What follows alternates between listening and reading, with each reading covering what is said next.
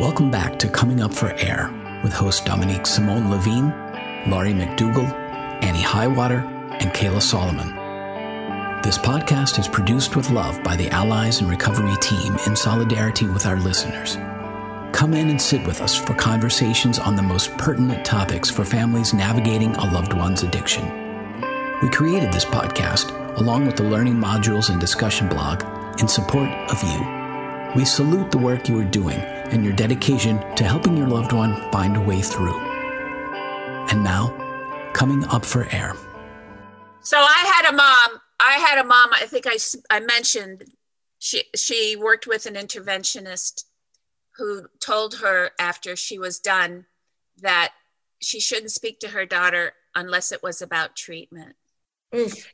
And she had just lost her own mother, the girl's grandmother, and it was grief and a terrible situation the girl is in, the young woman is in. And mom was told not to talk.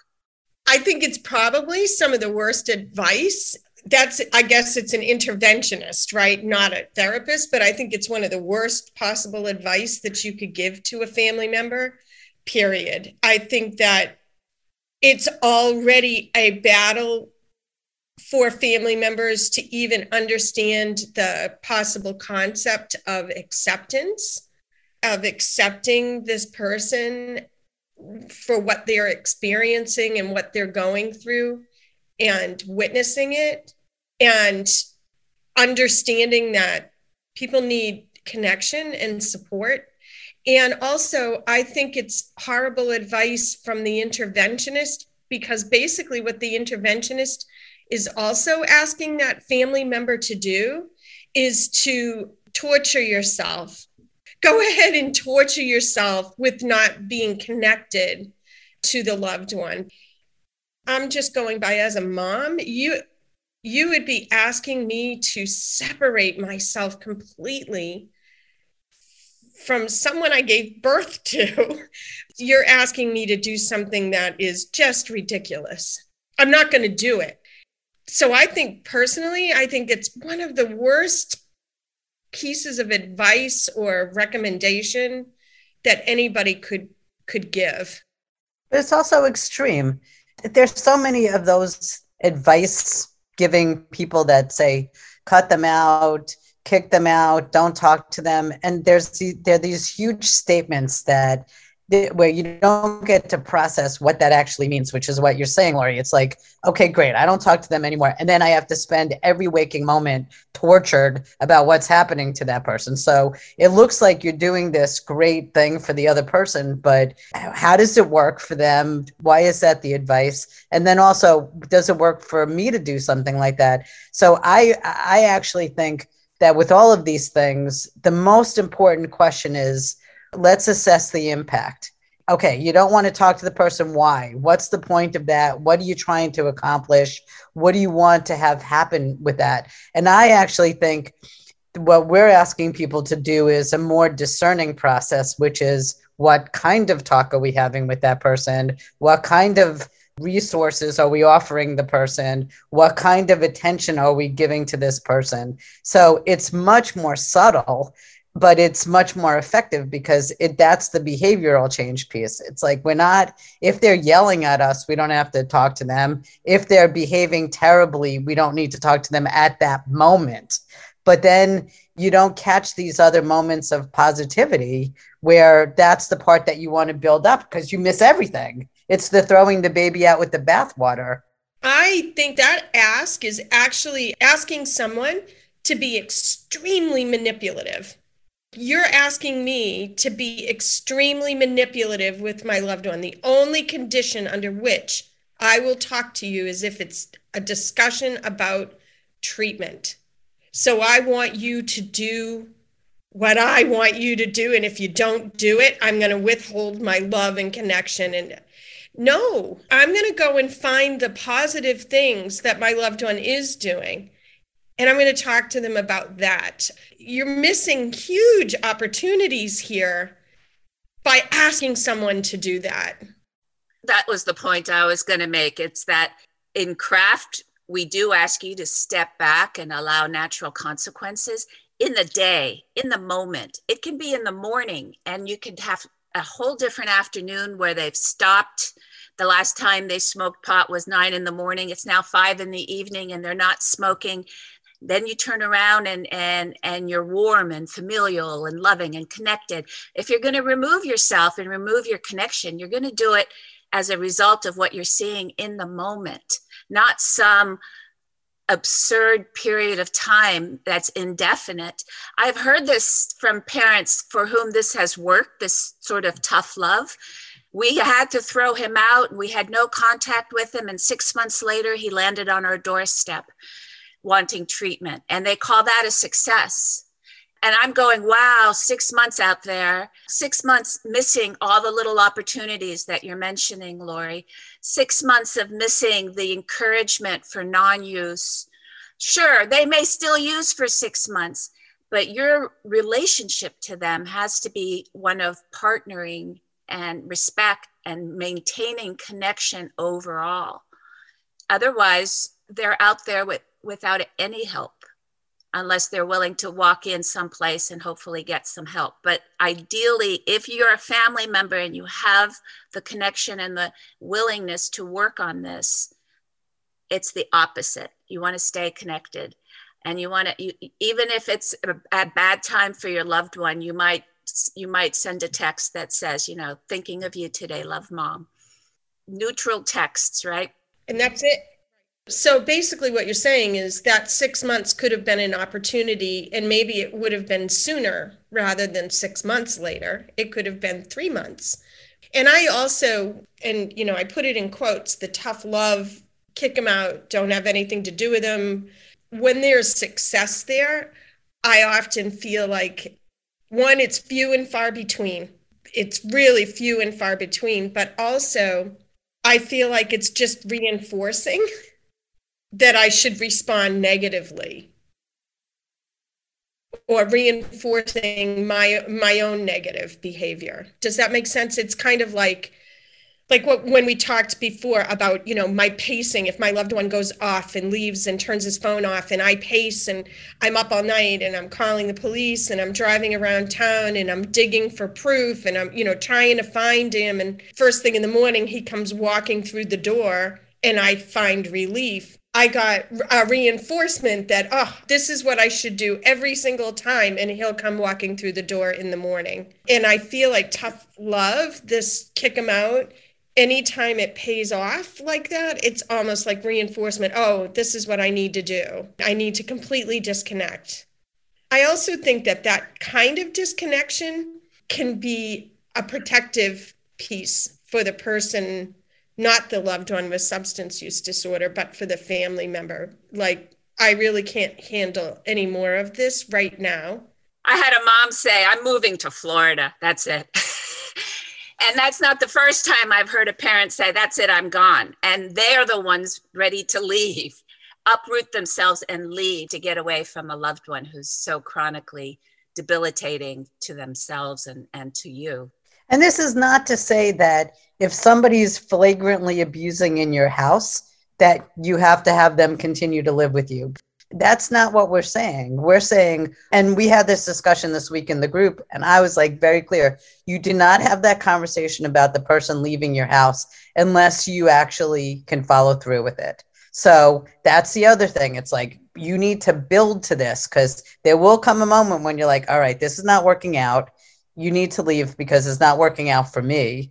You don't have to be angry about it. You just have to let the person know that because they're using that's not working for you. So again, it's not this. If you do this, you could stay, blah, blah, blah. It's more like, nah, this is not working out. You can you have the choice to continue to use, but it's not working for you to be using when you're living with us.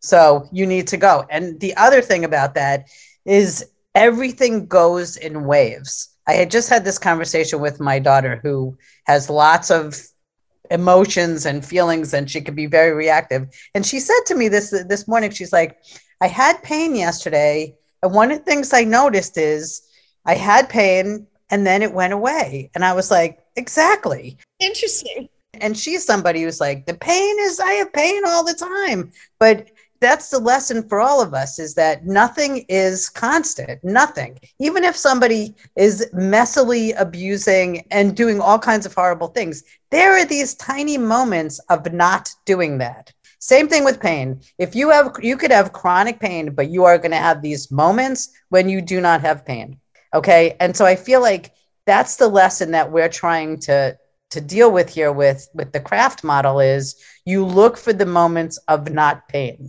of no pain and that's when you walk in. And then you try to make that bigger and that's what you're putting your attention on. So that actually has more of a presence than oh my god oh my god oh my god this is too much and as you start to look for it you find it more because that becomes as i like to call it the positivity detective if you're a positivity detective you're looking all the time for what's good it's a hell of a lot of work it's a lot harder to do than to find the negative, but it's there and your job is to find it. It's to look for the positivity, right? Look for those positive things, moments, whatever it is. But it's also um, what we keep saying over and over and over again. If you're awfulizing, and that's the i can't live with this i can't do this anymore this is just so horrible like i'm hopeless if you're doing that then you're in the cycle of there's an event that happened, there's thoughts, there's feelings. Take a break. That's the moment when you need to take care of yourself. And, you know, it could be as simple as going and taking a shower and just getting dressed, or it could be, I need to meditate. Or it could be, I need to allow these awful feelings to just kind of wash over me for a little while but I need to I need to get space from the problem. It could be a day, it could be an hour, it could be a week, whatever it is, taking that break and then thinking. You got you two talk about first thought, second thought. Okay, now I'm going to start trying to introduce alternative thoughts and alternative ideas and I'm going to dig into my toolbox and pull out some craft skills. Hey, I got a lot of craft skills why am I not using them? Why am I being reactive? It's just a way to kind of calm yourself down, get yourself back to where you were before, do some healing, because the healthier that we are as caretakers, the better able we are to address the situation. I don't want to say direct our loved ones, but address the situation in a more positive way because they might not respond the way you want them to. And awfulizing is just one way where you are taking a fact, your son is not home tonight, and you're going to the worst place possible with it, right? So you're taking a not a good fact. It's you're not going to feel good about your son not being home, but you're going to make it a lot worse because you're going to take it to the extreme. Module 7 on our site does a little brief uh, review of cognitive behavior therapy, which is what we've been talking about with the one thought, two thoughts, and, and the distortions of our thinking towards the negative. And if you visit the site and look at module seven, you'll see how what other ways are popular in terms of distorting our feelings our, and our thoughts um, towards the negative, which is human to do, but it's important, like Laurie's saying, to catch it. Say, oh, I'm awfulizing and sit back and let it go. The other thing I wanted to mention earlier too was the, you know, for, for listeners who aren't familiar with craft, we're teaching you skills that over eight to 10 weeks will give you the ability to make a request for treatment or make a request for psychiatric care make make a request for whatever you feel is needed with some options for them right? So all these little things sound like little things and you're all thinking how is how in the hell is that going to get my loved one abstinent and the thing is you're not trying to get your loved one abstinent. You're trying to get your loved one to plug into services and activities and healthy behaviors that push away the, the use and that leads them to want to abstain or to stop and enter recovery. That's what we're doing in these eight to 10 weeks. And so it takes a few weeks for us to get the, the language, the communication, the, that calmness, our own peace of mind back as we try this. But remember, you can go get a professional intervention and it'll they'll charge i don't know three four thousand dollars. It'll be one shot and your loved one will be helicoptered out to treatment. But you may need this again and again and again. And you can't afford that every time. And it's not necessary. A very small little intervention around the table. Once you've created that bridge and that connection everything's softer. People admit things they've never admitted before. They they agree so it's a whole different approach a, a, much more quiet loving approach. I'm working with a family now and they can't get it. Well so when do you confront them? When do you confront them? I mean he must have asked me that five times in the hour. I'm sorry did i miss it? Where did you confront them and all this? I said i haven't confronted him i'm asking his mother to take him the dog and visit in the park and keep it light. And if he's looking good to pull out a sandwich and stay a few hours right? Just doing that for well they gave me seven days because he's he's homeless in seven days. And so the whole family's worried about housing. And i'm saying no don't worry about housing. Let's worry about the methamphetamine. And that's a different it is different. That is an intervention that we're doing. We're headed for that methamphetamine but we're getting there by these wonderful communication skills and little behavioral skills and little responses to your loved one that aren't reactive, that aren't mean, that aren't vindictive, that aren't punishing, you know, but that appreciate that your loved one is, is in pain and you're willing to connect with them. And I think I think that advice or that it sounds like it's more of an ultimatum from the interventionist to the family member it just forces everybody to look at the individual as only their illness. And that's all I will talk to you about is your illness and just missing the whole person, missing the wonderful pieces of that person because they exist, because they're in there. I, you know, when I'm working with families, I'm constantly saying, even when they're awfulizing and, you know, they can't take it anymore. And okay, well, let's look at some of the positive things in here. He or she did turn to you and told you that, I don't know, they were using. They told you what they were using. This is an opportunity to tap into that right away and say, you know what, thank you for sharing with me. And I love the honesty. Okay, do you have a plan? Great opportunity to have a little bit of an intervention there to understand that it's a difficult thing with this, what your loved one is trying to do. And they're not just their illness. It's the same way, like if somebody's saying to you, I hate my life, I'm terrible, you know, I can't stop doing this. I wanted more than this and I can't, because those conversations happen. But if you shut them off, that doesn't happen because they're already assuming that you're thinking that. And those conversations are absolute moments of possibility because then it's like, oh, so you you're feeling miserable right now. Tell me more. And then you just have the person keep talking you know, because that's all therapy is. If you walk into a therapy office, the person's not going to say, okay, you have a problem. You need to stop. What are you going to do? Blah, blah, blah. That's not therapy. And, you know, as a therapist, the most important thing to me is the relationship. Because if I'm working on the relationship, then I'm expanding the possibilities. Um, because then the person has trust for me and feels comfortable for me and with me and feels safe. And that's all that we're asking the loved ones to do is create that environment of safety and openness and i could tell you anything because then you're there for the possibilities.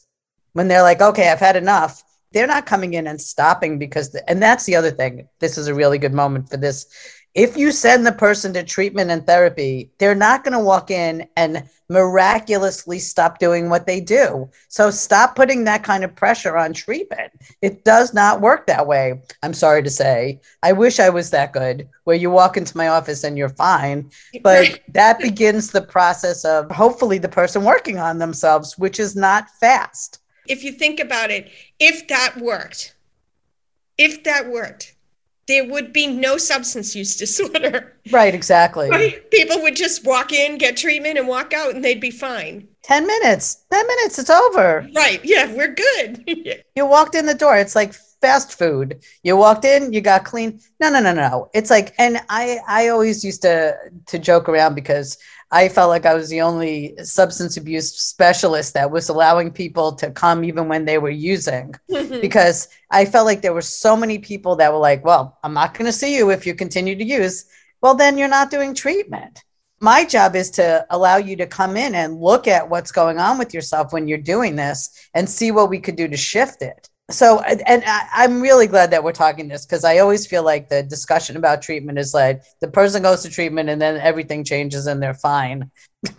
And that has not been my experience. Yeah and i think we need to have a deeper discussion in another podcast on that. I really i think that's another topic that we could really get into because that's a that's a dance. That's a struggle with family members the treatment industry and this idea, this concept of being abstinent within 30 days, you know, at 20 years old, or oh my, that's a tough, tough thing to fulfill.